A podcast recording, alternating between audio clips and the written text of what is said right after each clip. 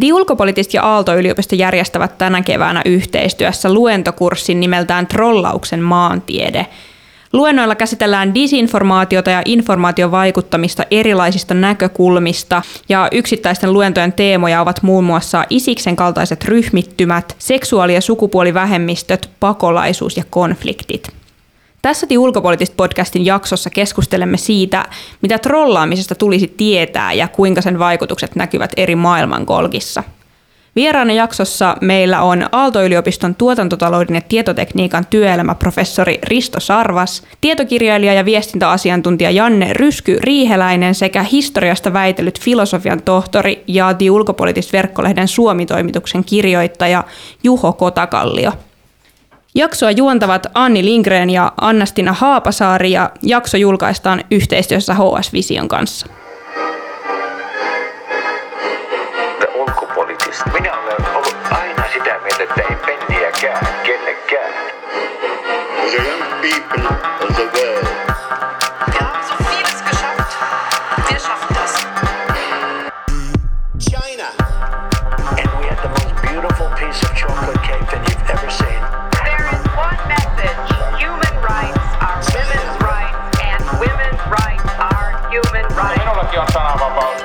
Ulkopoliittista. Parempaa ulkopoliittista keskustelua. Tervetuloa Risto, Rysky ja Juho. Hienoa, että saatiin teidät vieraiksi. Mistä puhumme, kun puhumme trolleista?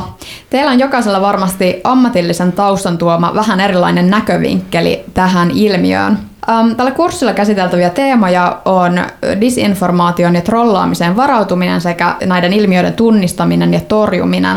Aloitetaan yksinkertaisesti vähän tämmöisellä käsitteen määrittelyllä, että mitä trollaus oikeastaan on. Onko teistä jollakulla tähän selvä vastaus? No trollaus, trollaus sinällään on osa ihmisluontoa. Meistä on kaikista varmaan ihmiskunnan alusta asti, että siellä jossain niin kuin mammutin, mammutin lapaa paistellessa on jo niin kuin härnätty vähän muita ja, ja saatu, saatu aikaiseksi reaktioita. Sitten myöhemmin, kun tuli tämä tietotekniikka, niin se antoi, antoi paljon lisää mahdollisuuksia siihen. Mutta että, että niin kuin tässä katsannossa, missä nyt ehkä mennään, on se, että trollaus on yritetään vaikuttaa toisiin ihmisiin, heidän ajatuksiinsa, toimintaansa, aktivoida, passivoida, jotain sellaista, joka toimii omaksi hyödyksi. Tai sitten edelleen sitä tehdään huvikseen niin kuin on aina tehty. Kiitoksia Rysky. Risto, sä oot Aalto-yliopistossa tämän informaatioverkostojen koulutusohjelman johtaja. Nykypäivänä informaatioverkostot on laajempia kuin koskaan ennen, minkä voisi ajatella vaikuttavan myös tämän disinformaation leviämiseen. Millaisella toimintalogiikalla trollit saa viestejänsä läpi tänä päivänä? Se on juuri näin, niin kuin Ryskykin sanoi, että tämä on osa ihmisluontoa ja tämä trollaus on varmaan, ja ehkä vielä jopa tämä tietotekniikan mahdollistama trollaus on paljon jotenkin selkeämpi ja tutumpi juttu kuin ehkä me heti arvataankaan. Ja se mun vinkkeli tässä näin, että mä en ole millään tavalla trollauksen saatika siihen liittyvien geopoliittisten ilmiöiden asiantuntija, mutta tota, mä uskallan vähän olla asiantuntija siinä, että miten me tehdään nykyaikaista digitaalista myyntiä ja millaista on nykyaikainen digitaalinen tuotekehitys. Ja se on itse asiassa tosi samannäköistä kuin se logiikka ja ne työkalut, mitä näihin trollaukseen käytetään. Eli just siinä, niin kuin Ryskykin sanoi, että miten, me, että miten vaikutetaan ihmisten ajatuksiin, miten me vaikutetaan ihmisten toimintaan, niin sehän on tosi paljon kaupallisen toiminnan ihan peruskiviä. Ja siinä mielessä tietysti monta sataa vuotta vanha juttu. Ja se logiikka, millä siellä toimitaan, on ehdottomasti se, että sama mikä on niin kuin digitaalisessa myynnissä ja tuotekehityksessä on se, että me identifioidaan kohderyhmä, kenelle me halutaan, ketä me halutaan vaikuttaa – me identifioidaan ne kanavat, joilla me pystytään vaikuttaa. Nykypäivänä kaikki melkein digitaalisia, mutta ei kaikki. Ja se, mikä on tullut viimeisien vuosien aikana tähän, on se, että nämä kanavat, niissä tosi vahvasti me saadaan kerättyä dataa ja sitä kautta analytiikkaa siitä, että miten se sitten se kohderyhmä teki. Eli nyt me ei tarvitse istua siinä nuotiolla enää ja härnätä sitä naapuria, vaan me voidaan oikeasti härnätä niin kuin 100 000 ihmistä ja vaikuttaa heidän ajatuksiinsa. Ja sitten vielä tärkeä osa tätä nykyaikaista niin kuin digitaalista myyntiä on se, että nämä tehdään tosi niin kuin, tehdään kokeiluja ja iteraatioita todella nopealla vauhdilla. Jatkuvasti kokeillaan, katsotaan mikä toimii, sitä automatisoidaan, menikö tämä viesti läpi. Ja koska meillä on niissä kanavissa on se data ja tieto, että tapahtuuko mitään, klikkasko joku jotain, niin me saadaan indikaatiota, että muuttuuko ne ihmisten ajatukset. Ja me pyöritetään tämmöistä niin kuin jatkuvaa sykliä hirveällä vauhdilla tietokoneiden avusteisesti, niin tällä tavalla meille myydään joko villasukkia tai meihin vaikutetaan, että ketä meidän pitäisi äänestää. Mutta tämä on ihan perus 2020-luvun digitaalista myyntiä ja tuotekehitystä. Joo. Juho, sä pidit tämän trollauskurssin avausluennon, jossa mainitsit tämän disinformaation välittämisen muotoja ja mainitsit äh, tämmöisen erottelun valkeaan, mustaan ja harmaan propagandaan. Mistä näissä eri, eri värisissä propagandoissa on kyse ja ja miten näitä erilaisia informaatiovaikuttamisen keinoja voidaan käyttää tai sekoittaa. Siinä oli myöskin käsitteli tätä informaation vaikuttamista nimenomaan historian näkökulmasta, niin avas vähän sitä. Ekaksi pitää kyllä kommentoida edellisiä sen verran, että olen, olen samaa mieltä, että tämmöistä niin kuin informaatiovaikuttamista on ollut aina. Ja se, että kuinka se niin kuin tieto pystytään välittämään, niin on, on vaikuttanut keskeisesti aina, aina niin tota, kirjoitustaidon keksiminen, kirjapainotaito ja kuinka se on sitten taas IT-teknologian myötä niin helpottunut ja tietenkin radio siinä välissä vielä on ollut keskeinen, keskeinen elementti, jolla on niin tota, erityyppisiä aatteita ja ajatuksia muokattu. Ja tietenkin sitten tämä niin kuin sisältö, sitä voidaan miettiä, miettiä tosiaan, että mitä niin kuin välitetään. Osa siitä, niin kuin, mitä välitetään, niin se on ihan niin kuin faktaa, pyritään vaikuttamaan niin kuin tietyllä tapaa niin kuin positiivisesti asioiden kulkuun. Ja tämmöinen niin kuin faktapohjainen, se, että tiedetään, että kuka niin kuin tietoa välittää ja että se on tosiaan niin kuin paikkansa pitävää, niin sitä voidaan sanoa niin kuin valkoiseksi propagandaksi. Eli pyritään johonkin hyväksyttävään niin kuin tavoitteeseen ja vielä niin kuin käytännössä puhtain keinoin. Toinen niin kuin ääripää on sitten musta propaganda se, että se ei olekaan niin kuin totuuteen pohjautuvaa, vaan vääristeltyä disinformaatiota ja myöskin sitten se, että taho, joka sitä niin kuin tietoa välittää, niin on piiloutunut sitten ja pyrkii, pyrkii tosiaan peittämään, peittämään sen, että kenenkä niin kuin tarinoita kerrotaan. Ja tähän niin kuin väliin sitten jää sitten harmaa alue, jossa osa, osa saattaa olla niin kuin vähän sekoittunut sitten mustan ja valkoisen väliltä.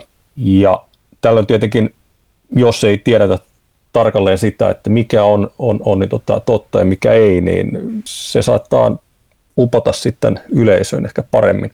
Et se pitää osata myydä ja tässä. Tietenkin on Riston kanssa samaa mieltä, että myöskin nämä niin kuin kaupalliset opit on, on, on näissä niiltä otettu huomioon. Ja vedotaan tosiaan ihmisten tunteisiin ja tarpeisiin ja tietyt, tietyt asiat menee, menee, menee ihmisiin paremmin sitten ja uppoaa. Tämä itselläni on, on tuota, tämä kaupallinen viestintä on se varsinainen elanto ja se oli varmaan yksi syy se, siihen, että joskus sanotaanko 2014-2015 alkoi niinku huomaamaan, niinku lukemaan sitä, että hetkinen, että nyt nyt tässä on, niinku, tässä on niinku ihan tässä on niinku kuvio käynnissä ja kuvioita käynnissä ja, ja, ja siihen aikaan kun alkoi puhumaan siitä, että nyt joku yrittää informaatio vaikuttaa ja sillä on merkitystä, että ihmisiä, ihmisiä suututetaan tai ihmisiä niin kuin, ihmisille herätetään tunteita, niin silloin saa lähinnä pitkiä katseita ja, ja näki, näki, näki niistä katseista, että foliohattu oli asetettu päähän, mutta että tässä kohtaa me kaikki tiedetään, että, että näin se vaan on ja toisaalta on hyvä, että me opittiin tämä kaikki ennen tätä koronapandemiaa. Ja tässä mun mielestä että tosi paljon korostuu noista tämä henkilökohtaisuus, minkä tämä teknologia mahdollistaa, eli just nämä isot muutokset siitä, että ainahan, ainahan meidän mielipiteisiin on yritetty vaikuttaa jonkun taholta, mutta nyt tämä niin tietotekniikka ja siihen liittyvät työkalut ja infrastruktuurit mahdollistaa sen, että ne viestit voi olla tosi henkilökohtaisia. Eli just mennään siihen, että tunteisiin vedotaan. Kun ne kanavat tietää, sanotaan, että me ollaan vaikka Facebookissa, niin se Facebook-kanavana tietää meistä ihan hirveän paljon. Ja se antaa sen tiedon sille viestijälle, että, että Risto on tämmöinen tyyppi, se asuu täällä ja me voidaan päätellä, että se on perheellinen ja nämä on sen mieltymykset. Niin me päästään ihan eri tavalla ihmisten ihon alle ja vetoamaan tunteisiin siinä viestinnässä.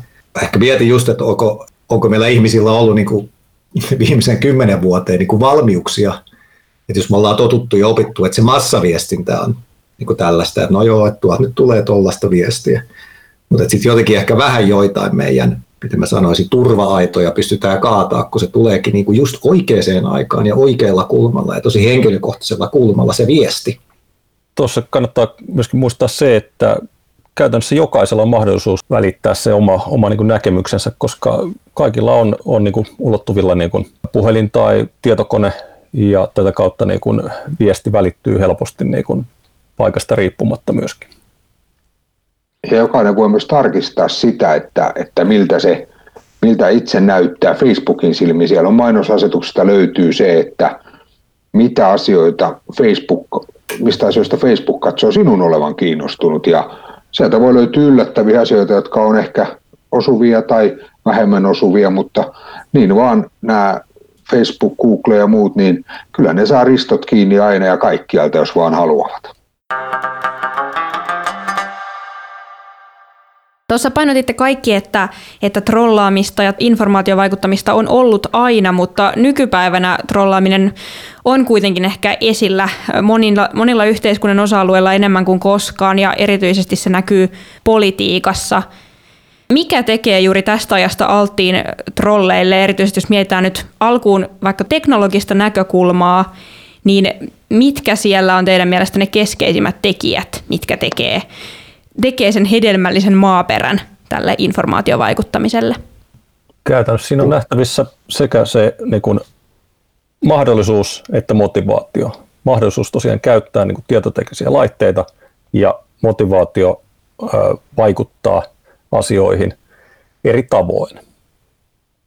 Ja mä alleviivaan kanssa, että se ehkä mikä tiedetään, kaikilla meillä on se kokemus ja mahdollisuus, just niin kuin Juho aikaisemmin sanoi, että me voidaan niin kuin viestiä tämä internetin lupaus 20 vuotta sitten, että kuka tahansa voi viestiä ja, ja tämä niin kuin jotenkin demokratia kasvaa tässä. Mutta se, mikä 20 vuodessa ollaan opittu, on se, että siellä on kuitenkin syntynyt tämmöisiä valtakeskittymiä sinne infrastruktuuriin. Eli kenellä on ne kanavat, missä palveluissa ne ihmiset sitten loppujen lopuksi hengailee josta tietysti on nämä isot teknologiajätit, Facebook ja Google. Twitter yleensä nostetaan kanssa esiin tämmöisenä viestin, tavallaan tämän viestin välityksen yhtenä jättinä. Tämä, ja näiden just mahdollisuus tarjota, kuka tahansa nyt sitten on se mainostaja ja kuka tahansa haluaa sen viestinsä läpi, niin se pystyy tarjoamaan sitä infrastruktuuria, josta löytyy ne kaikki riistonimiset perheenisät, suoraan tarjottimella. Ja tämä on mahdollistanut aivan erilaisen. Tämän päällä itse asiassa tällä hetkellä on olemassa mielettömän iso oma bisneksensä. Että siellä on niin palveluntarjoajia ja työkaluja ja kuka tahansa meistä voisi perustaa firma ja alkaa myydä vaikka niitä mainitsemieni villasukkia, niin siellä on ihan mielettömät työkalut, joilla me pystytään kohdentamaan meidän mainontaa, eli meidän viestintää, eli meidän vaikuttamista just siihen kohderyhmään, johon me halutaan. Ja nämä on se, tämä on se infrastruktuuri, joka sinne on syntynyt konepelin alle, joka mahdollistaa koko tämän trollauksen tietysti. Tähän voisi lisätä, että informaation käyttö, äh, me ollaan nyt eletään sellaista niin kuin kriisiaikaa, joka on niin kuin sellaista matalan intensiteetin konfliktia, ja, ja silloin tällaisille on käyttöä, varsinkin niillä, että osalla valtioista on tämmöistä soft poweria, ne pystyy, pystyy niin kuin viemään sitä omaa sanomaansa, äh, niin kuin voisi sanoa kiltiemmin keinoin, mutta sitten osalla, niin kuin esimerkiksi Venäjällä, ei, ei ole niin kuin oikeastaan muuta mahdollisuutta, että tämä on niin kuin rationaalinen väline, että heillä on mahdollisuus tähän, he osaa tämän, heillä on perinteitä tähän, ja, ja sitä niin kuin käytetään, että että jo aikoinaan se, mitä virheellisesti nimitetään, nimitetään Gerasimovin doktriiniksi, kenraali Gerasimovin niin kuin kuvaus, oliko 2010-luvun alkupuolelta, jossa hän nimitti, että sotilaallisessa konfliktissa informaatio, informaatiotoimia on neljä kertaa enemmän kuin aseellisia toimia noin niin kuin suurin piirtein, niin se,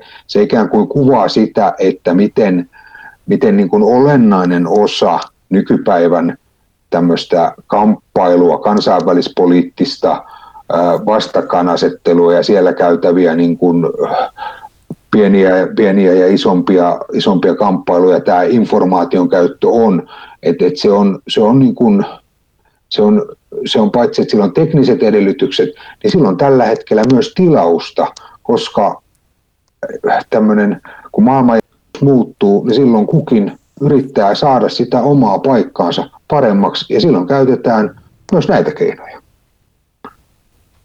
Niin, tätä informaation vaikuttamisen työkalupakkiahan on alettu kutsumaan tämmöiseksi teräväksi vallankäytöksi äh, suhteessa tähän perinteiseen vallan kategorisointiin pehmeäksi ja kovaksi vallaksi.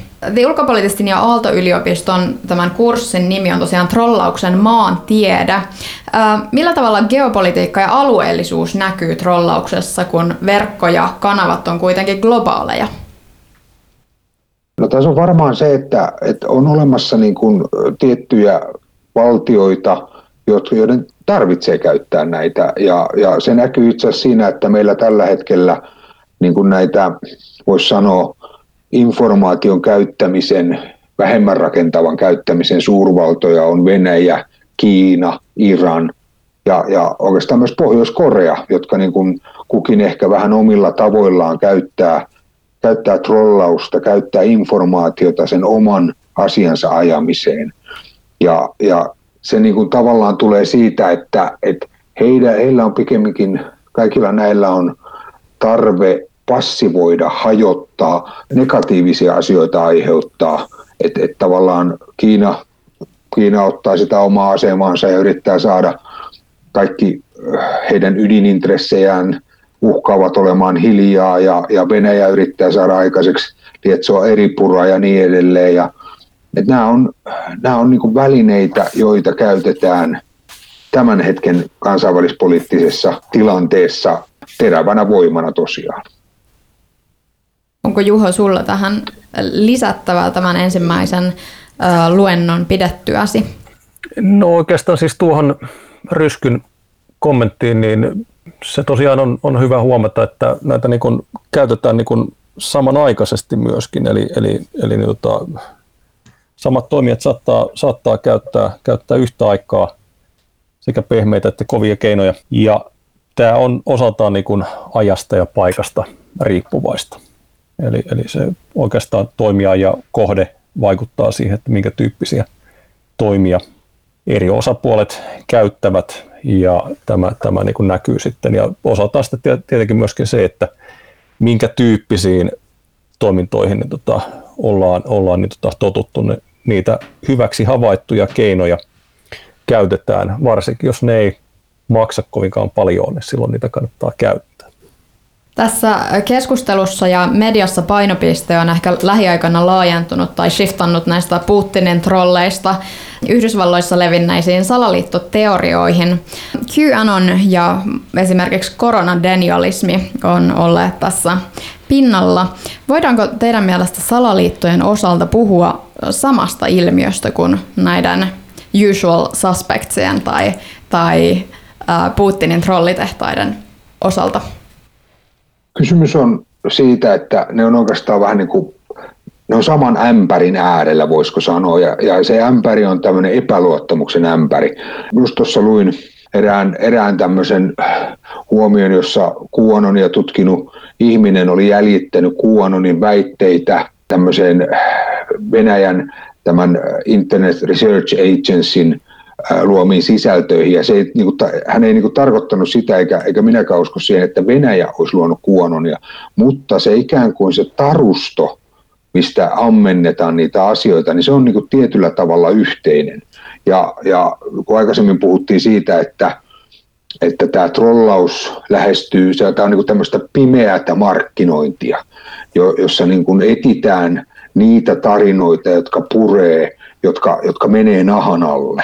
Ja silloin niin kuin tavallaan se on, se on sellaista yhteisöllistä, yhteisöllistä toimintaa, että, että huono on, on, on just siinä mielessä jännä, että se, se tavallaan se seuraajat tuottaa sitä sisältöä ja sitten sen jälkeen se päätyi niihin droppeihin, jotka nyt on niin kuin jo ikään kuin loppuneet, mutta tavallaan se on semmoinen, semmoinen niin kuin tietyllä tavalla omavoimainen se, se kun se mylly on lähtenyt käyntiin, niin se jauhaa ja jauhaa ja, ja se ottaa niin kuin koko ajan uusia, että nyt kun Trump ei ole enää presidentti, niin nyt on keksitty jotain muuta ja, ja hirveän paljon niin kuin tavallaan tämä tämä ollaan just siirrytty tähän niin kuin monista muista asioista nyt koronadenialismiin ja, ja, ja muihin. Ja, ja se, mikä nyt on ollut aika merkittävää tässä suomalaiselta kannalta, on se, että meidän, voisi sanoa tämmöisiä hörhömarkkinoita hallitsee tällä hetkellä niin kuin lähes puhtaasti Atlantin takaa tuodut tarinat ja narratiivit ja, ja, ja salaliittoteoriat ja väitteet, kun aikaisemmin niitä tuli ehkä enemmän tuolta idän suunnasta ja sieltä syötettiin niitä.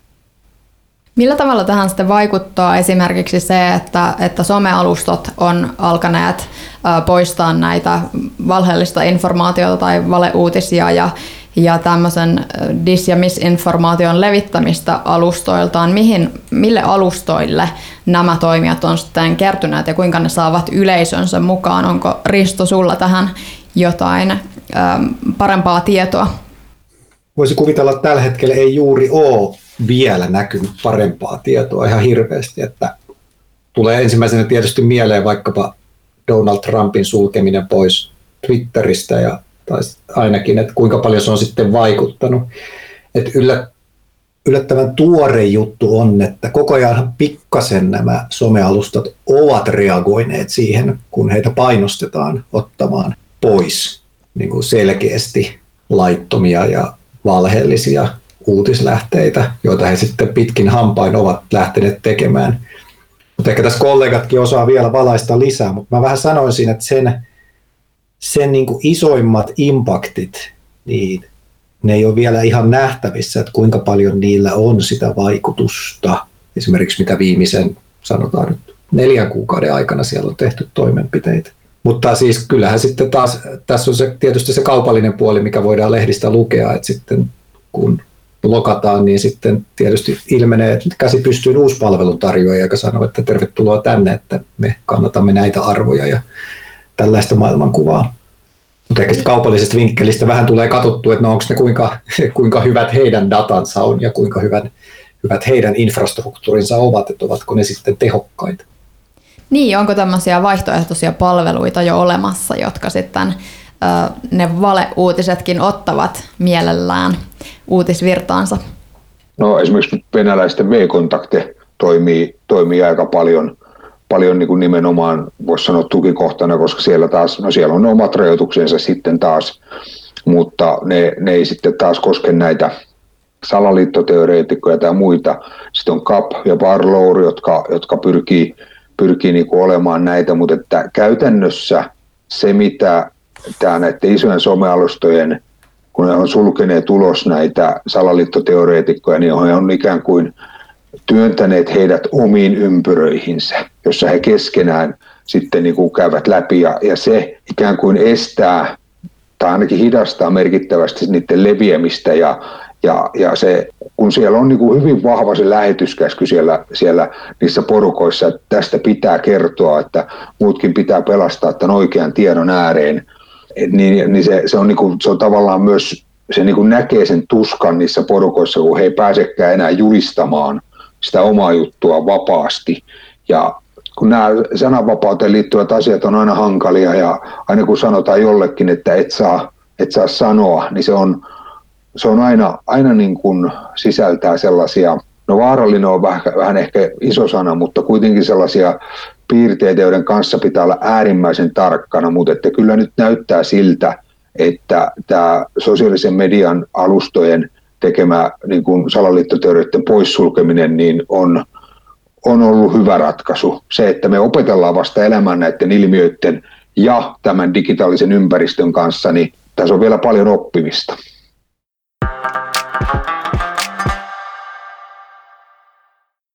Kuuntelettiin ulkopolitistin podcastia, jossa tänään keskustellaan informaatiovaikuttamisesta eli trollaamisesta ja sen vaikutuksista maailman politiikkaan. Vieraana meillä on Risto Sarvas, Rysky Riiheläinen sekä Juho Kotakallio. Kun puhutaan informaatiovaikuttamisesta, niin mieleen tulee usein suurvallat, joista tässäkin on puhuttu Venäjä ja Kiina, mutta mitkä muut alueelliset jännitteet ovat juuri nyt ajankohtaisimpia ja huomionarvoisimpia ja ehkä myös erityisen huolestuttavia maailmanpoliittisesta näkökulmasta? No, ainakin se, että kun Kiina ja Intia mailoilla ja naulatuilla laudoilla ja muilla tappelevat siellä vuoristossa keskenään ja, ja ikään kuin ikään kuin ottavat mittaa toisistaan myös fyysisesti eikä pelkästään, pelkästään informaation kanssa, niin se on niin kuin iso asia. Ja ylipäätään Kiinan asema, kun puhutaan uikurien tilanteesta ja muusta, niin se tavallaan se informaatio ikään kuin ajaa sitä tilannetta niin kuin tiukemmaksi. Kiina haluaa pitää kiinni siitä, miten haluaa toimia ja muu maailma asettuu yhä jyrkemmin sitä vastaan, niin se on niin kuin tavallaan sellainen aika hurja tilanne, että totta kai Kiinan kohdalla sitten puhutaan koko Indo-Pasifisen alueen, alueen niin kuin Etelä-Kiinan meren hallinnasta ja Taiwanin tilanteesta ja kaikista muista, mutta tavallaan silloin kun puhutaan informaatiovaikuttamisesta, niin silloin ei välttämättä se kaikkein isoin ja tärkein asia olekaan se kuohuttavin, että, että esimerkiksi sanotaan näitä Kiinan suurin tämmöinen takaisku varmaan niin kuin viime aikoina, mitä on ollut, liittyy tähän niin kuin järjestelmälliseen seksuaaliseen väkivaltaan, mitä on, mistä on kerrottu heidän, heidän niin kuin leireillä ja muilla uikurinaisia kohtaan. Ja, ja tämän tyyppiset asiat saa niin kuin hirveän iso, isoja ja voimakkaita asioita. Ainoa, mistä on suurin piirtein nähnyt Putinin hermostuvan niin kuin viime aikoina oli se, kun hän joku vuosi sitten presidentti Haloselle, joka siellä oli vierailulla, niin, niin kivahti Aleppon kelloista, joita Suomen kansankirkko soitti ottaakseen huomioon niitä kauheita tapahtumia, mitä Syyriassa tapahtui. Että et tavallaan nämä tällaiset isot informaatiotapahtumat, ne, ne voi olla, niin kuin, ne ei välttämättä ole niitä kaikkein isoimpia ja tärkeimpiä, mutta niillä voi olla sitten niihin isompia ja tärkeimpiä asioihin iso vaikutus. Tuohon pitää kommentoida ja sitten myöskin informaatioteknologian niin edistyksestä hyvänä esimerkkinä on arabikevät, se kuinka se niin kuin levisi sitten niin kuin Välimeren eteläpuolella ja se, että minkä tyyppistä niin kuin tapauksesta se lähti, lähti liikkeelle ja kuinka se niin kuin sai, sai aikaan sitten niin kuin valtavia vaikutuksia arabimaissa, niin tämmöiset niin kuin tapahtumat, jo, joita ei välttämättä niin kuin seurata alkuvaiheessa kovinkaan tarkkaan, niin saattaa vaikuttaa niin kuin maailmanpolitiikkaan merkittävästi. Ja meillä on välillä niin kuin vähän ehkä liiankin niin kuin fokusoitunut katse niin kuin Eurooppaan, ja tällöin niin kuin meillä jää sitten osa niin kuin asioista huomaamatta. Tulee mieleen tosiaan, just kans kun vertailee, itse aina vertailla näitä sinne, että miten tämä kaupallinen viestintä tehdään, niin se on, niin kuin mä sanoin aikaisemmin, niin tosi kohdennettu, että osittain varmaan se informaatiovaikuttaminen, sitä on vaikeaa nähdä, koska se ei ole välttämättä massaviestintää, että me voitaisiin katsoa jonkun tietyn valtion televisiokanavaa. Totta kai niitäkin on olemassa, mutta se, mitä tämä internetti mahdollistaa, on sen kuitenkin niin kuin aika tarkennettu ja kohdennettu viestinnän, josta jos ei satu olemaan siinä kohderyhmässä, niin sitä ei havaitse ollenkaan. Erittäin tärkeä pointti. No entä sitten, jos, jos tullaan tänne Suomeen, niin millaista trollausta ja sen aiheuttamia uhkia Suomeen kohdistuu? Suomi ei ole kovin, oikeastaan kenellekään äärimmäisen tärkeä paikka. Venäjälle jonkun verran tärkeä, mutta me, meillä on myös paljon tämmöisiä suojatekijöitä. Pieni kielialue, suhteellisen hyvä koulutus, kokemus, pitkä kokemus siitä, miten niin kuin kylmän sodan ajalta, miten, miten niin kuin suurvalta pyrkii vaikuttamaan meihin. Tämä kaikki ei tarkoita sitä, että me oltaisiin jotenkin immuuneja tälle, että päinvastoin, mutta että et, et, tavallaan niin kuin se, ketkä haluaa meihin vaikuttaa hyvällä, niin niillä on todennäköisesti, meidän liittolaisilla on diplomaattiset väylät ja poliittiset keinot ja, ja niin edelleen. Kiinalaisilla on paljon rahaa, joka on maailman kovinta pehmeää valtaa. ja sen avulla pääsee jo pitkälle.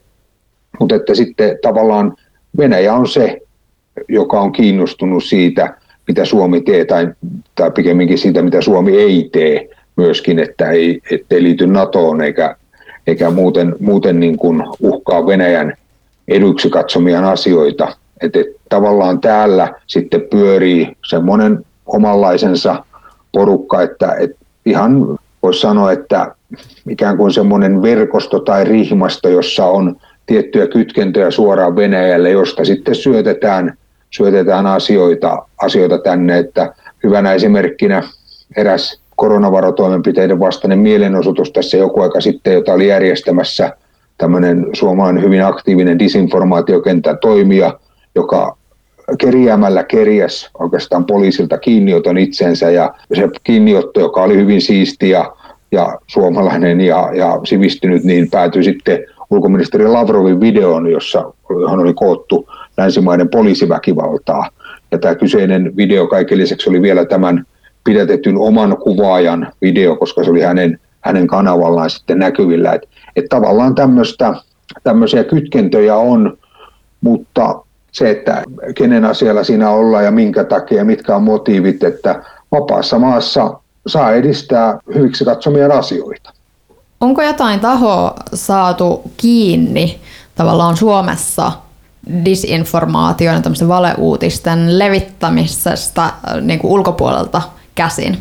No kyllä esimerkiksi tämä, itse asiassa tämä äskeinen hahmo, josta puhuin, niin aikoinaan yhdessä edellisissä verkkojulkaisuissaan julkaisi suomeksi ja englanniksi Venäjän arktista politiikkaa ylistävän, ylistävän tekstin ja, ja kysyn häneltä sitten sosiaalisessa mediassa, että mistä tämä on tullut, niin tämä ihminen vetosi lähdesuojaan siinä, että, että ei hän nyt rupea kertomaan, mistä tekstit on tulleet, mutta että kysymys oli sen verran asiantuntevasta ja, ja aiheesta ja, ja aihe oli sellainen, niin kyllä se oli ihan niin kuin selkeästi, se oli tuotettu jostain. Samoin meillähän tällä hetkellä MV-lehteä päätoimitetaan Ukrainasta Venäjän miehittämältä alueelta Donetskista, jossa, jossa Janus Putkonen syöttää paitsi niin kuin tällaista ulkomaalaisvastaisuutta ja, ja muuta tällaista, niin myös ihan puhtaista putinistista propagandaa suomalaiselle äärioikeistolle.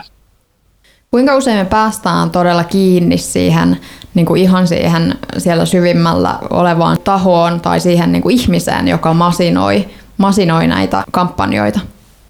Sanotaan, että ehkä uudet tiedustelulait saattaa saada sen aikaiseksi, että jotkut saattavat päästä, mutta julkisesti niin kuin tavallaan nämä ikään kuin voidaan tehdä tietynlaista tällaista takaisinlaskentaa, että tämä ihminen – nämä perustelut tästä näin, niin, mutta tavallaan hyvin harvoin ne, niin kuin, niitä pystytään niin kuin jäljittämään johonkin, mutta että esimerkiksi on, on esimerkiksi Anton Shekhotsov-niminen tutkija on tehnyt esimerkiksi tämmöisen kirjan Tango Noir, jossa hän käy läpi läntisen Euroopan äärioikeiston ja Venäjän niin kuin, tämmöisiä yhteistyökuvioita ja siellä niin kuin, tavallaan hän on piinallisen yksityiskohtaisesti kuvannut sitä, että miten – miten nämä vaikutusverkostot syntyy ja minkälaisia ne yhteydet on. Ja, ja, ja nehän edelleen niin kuin vaikuttaa siellä, että siellä on Euroopan parlamentissa ID-ryhmä on iso ja siihen kuuluu Leika AFD ja Ranskan kansallinen rintama, jotka on kaikki tunnettuja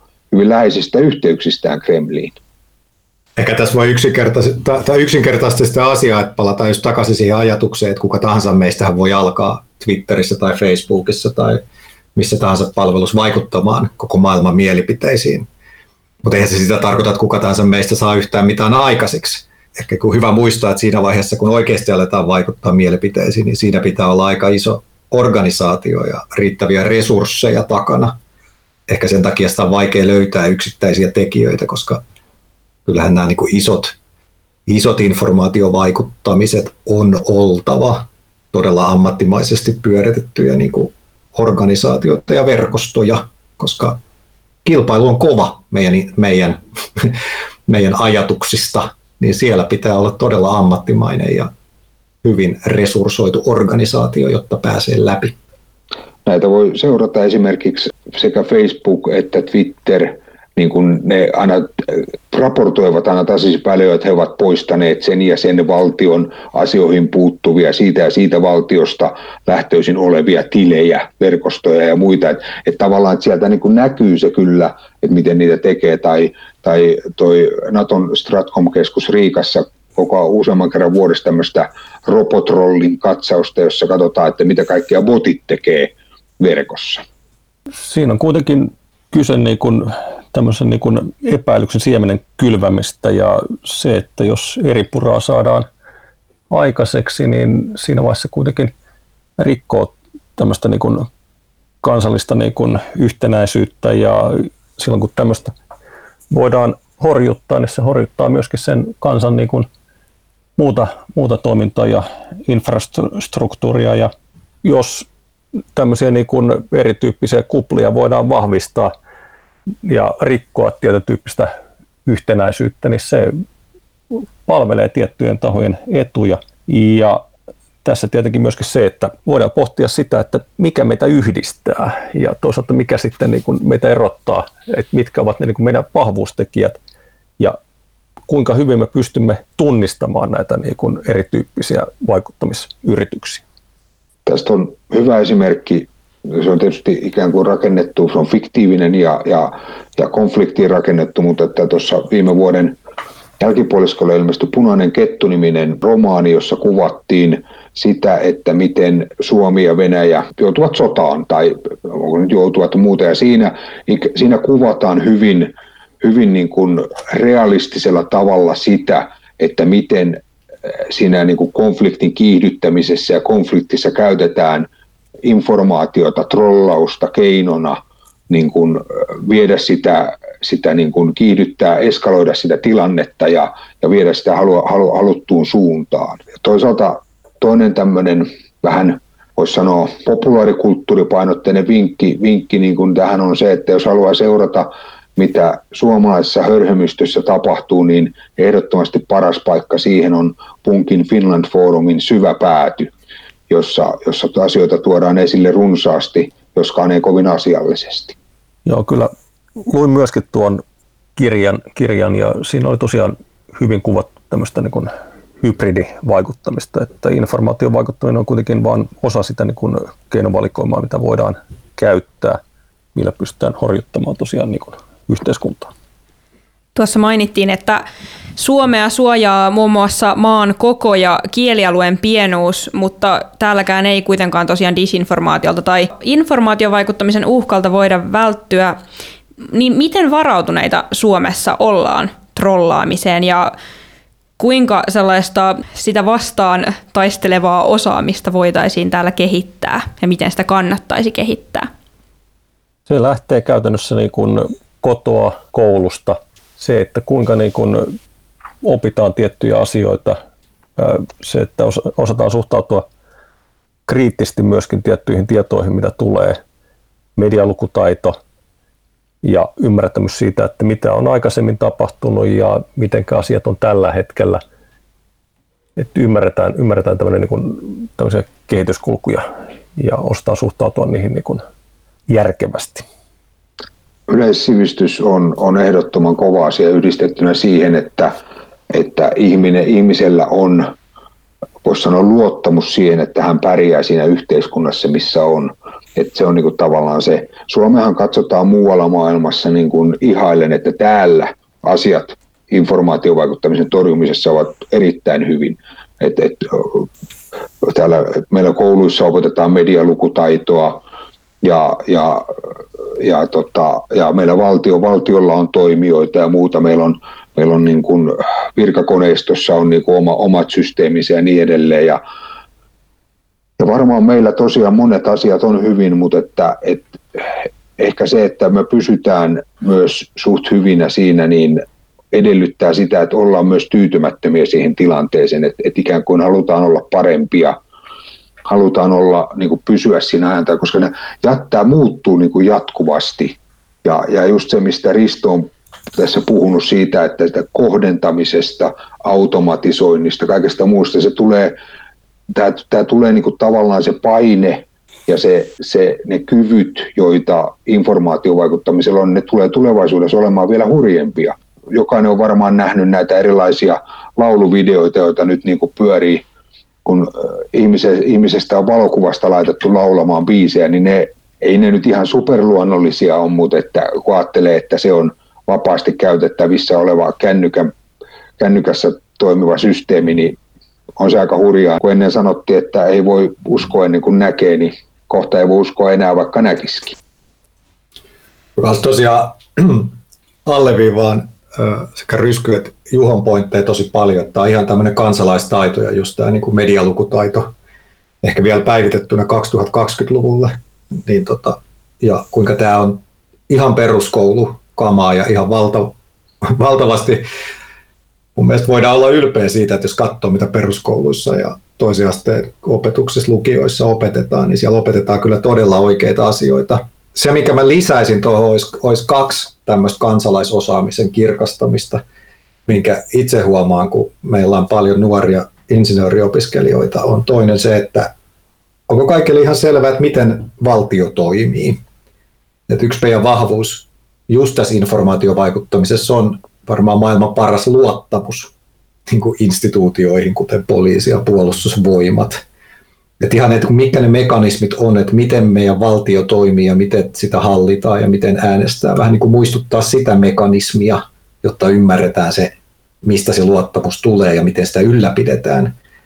Ja sitten taas toisaalta ymmärtää se, että miten tämmöinen digitaalinen bisnes toimii tai miten ylipäätään liiketoiminta toimii sehän lähtökohtaisesti ei ole mitenkään paha asia, että meillä on liiketoimintaa tällä planeetalla, mutta meidän pitää niin kuin kuitenkin sitten taas kansalaisina tai kuluttajina ymmärtää myös sitä puolta siitä informaatiovaikuttamisesta. Se, mikä tuntuu olevan, varsinkin jos katsoo nuorempia ihmisiä, on aika hyvä ymmärrys, on kun on Instagramit ja Snapchatit ja kaikki, ja, ja tavallaan heillä on tosi vahva kokemus siitä, että valokuvia ja videoita niin kuin voi vääristää, koska ne on täynnä ihan mielettömän hienoja kasvontunnistusalgoritmeja jo nyt. Että semmoinen osaaminen mun mielestä tulee, tulee automaattisesti, mutta ehkä just se linkki sinne, no miten tämä meidän Suomi toimii ja miten nämä nyt sitten niin kuin nämä kuitenkin tämä kaupallinen valta toimii tässä kontekstissa, niin mä näkisin, että ne olisi aika hyviä rokotteita näiden edellä mainittujen lisäksi tähän informaatiovaikuttamiseen. Miten sä Risto ja miksei muutkin, miten näette sen, että voisiko viestintäinfrastruktuuria suojata ennaltaehkäisevästi niin, että, että voitaisiin estää jo valmiiksi se, etteivät ihmiset altistu sille informaatiovaikuttamiselle ja väärälle tiedolle? No kyllä mun melkein lonkka vastaus on, että ei se tuo onnistu, että tämä maailma on ehkä jotenkin se, että siinä tulee varmaan jos vähänkin miettiä aika paljon sananvapaus vastaan, että kuka sitä siellä rajaa ja globaaleissa informaatioverkostoissa, kuka se portinvartija on ja miten semmoinen instituutio rakennetaan. Että kyllä mä lähtökohtaisesti olen sitä mieltä vähän, mitä aikaisemminkin viitattiin, että tämä on nyt tämmöinen maailma, jos me eletään, ja se tulee osittain kiihtymään, ja tiedoteknologiat tulee kiihtymään ja parantumaan. Mutta toisaalta taas me nähdään, että viime vuosina on vahva trendi siitä, että peräänkuulutetaan vastuuta tämän infrastruktuurin omistajilta, niiltä isolta kaupallisilta toimijoilta. Meillä on EU-puolelta kaikille tuttu kirjainyhdistelmä GDPR tullut jo, ja, jolla niin kuin ajetaan meidän kansalaisten etuja ja muita. Et siellä niin kuin vastapainona kyllä nyt tapahtuu asioita ihan niin kuin regulaation puolelta ja myös yleisen painostuksen puolelta, että sitä rajataan. Mutta ei tämä infrastruktuuri tule tästä katsotaan olenko väärässä, mutta mä sanoisin, että ei se tule tästä muuttumaan. Että tämmöisessä me tullaan elämään tämmöisessä informaatiovaikuttamisen infrastruktuurissa. Eiköhän okay. se ole tietyn tyyppistä niin kuin kilpajuoksua kuitenkin sen teknologian ja sen osalta, että mitä siellä niin kuin välitetään. Eli käytännössä ei teknisesti voidaan tiettyjä asioita hetkellisesti estää, mutta aina, aina löytyy sitten keinoja, joilla nämä tekniset niin kuin estot sitten pystytään kiertämään? Ei, ainoa keino on, on sopeutua, oppia, kehittyä, vahvistua ja, ja se on kuitenkin niin kuin ratkaisevaa ei ole teknologia, vaan ratkaisevaa on ihminen. Joo, ja tähän ehkä jatkaa, mitä Rysky sanoi, että täytyy muistaa, että teknologiahan ei ole mikään semmoinen asia, että se putoaa tuolta taivaalta avaruudesta, vaan teknologian takana on aina ihmisiä ja organisaatioita, jotka niitä kehittää, joten siinä mielessä teknologian kehitystäkin voi hyvin suunnata johonkin tai ainakin vähintään ymmärtää, mitkä ne sen teknologian taustalla olevat motivaatiot on, että millä perusteella sitä kehitetään. Ja ehkä mä vielä, vielä tällainen kuitenkin niin kuin insinööri yliopiston edustajana kanssa tuon takaisin sitä, että meillähän on esimerkiksi, meillähän on itse asiassa ihan valtavan huippu kansainvälistä osaamista tässä. Että voidaan vaikka ajatella, onko se sitten negatiivisesti trollausta tai informaatiovaikuttamista, koska meillä on tosi hyvä osaaminen siitä, että miten digitaalisia tuotteita kehitetään ja miten markkinoidaan ja miten nämä verkostot toimii ja kaikki. Että esimerkiksi tuo peliteollisuus, missä ollaan maailman parhaita, niin siellä ne on täysin suvereeneja käyttämään tuotekehityksessä näitä samoja prinsipejä ja periaatteita. Heidän tietenkin motivaatiot on kaupalliset ja eettisesti paljon enemmän siellä valkoisen kuin mustan puolella. Et siinä mielessä myös niin nähdä, että tämä, tämä asia ei ole mitenkään semmoinen joku mysteerinen salainen teknologia, jossa jossain kellarin pohjalla häkkerit häkkää, vaan tämä on ihan niin kuin tämä meidän yhteiskunnan niin perus Lego-palikoita ja nyt kysymys on vaan siitä, että mihin, mihin tarkoitusperiin niitä käytetään. Ja itse asiassa Suomessa me ollaan todella edistyksellisiä ja huippuosaajia näiden, näiden palikoiden käyttämisessä. Teknologia on väline, että se on vähän niin kuin vasara, että vasaralla voi rakentaa kodin tai tehdä poliittista väkivaltaa. Juuri näin. Tähän on hyvä päättää. Tosiaan omia trollien tunnistamisen taitoja voi tulla vielä kehittämään The Ulkopolitistin ja Aalto-yliopiston yhteistyössä järjestämälle kurssille trollauksen maantiede. Näitä luentoja pääsee kuuntelemaan kutakin tallenteina aina viikon ajan tämän kevään aikana. Tässä jaksossa trollauksesta olivat keskustelemassa Risto Sarvas, Janne Rysky-Riihiläinen sekä Juho Kotakallio. Oikein paljon kiitoksia teille kaikille. Kiitos. Kiitoksia.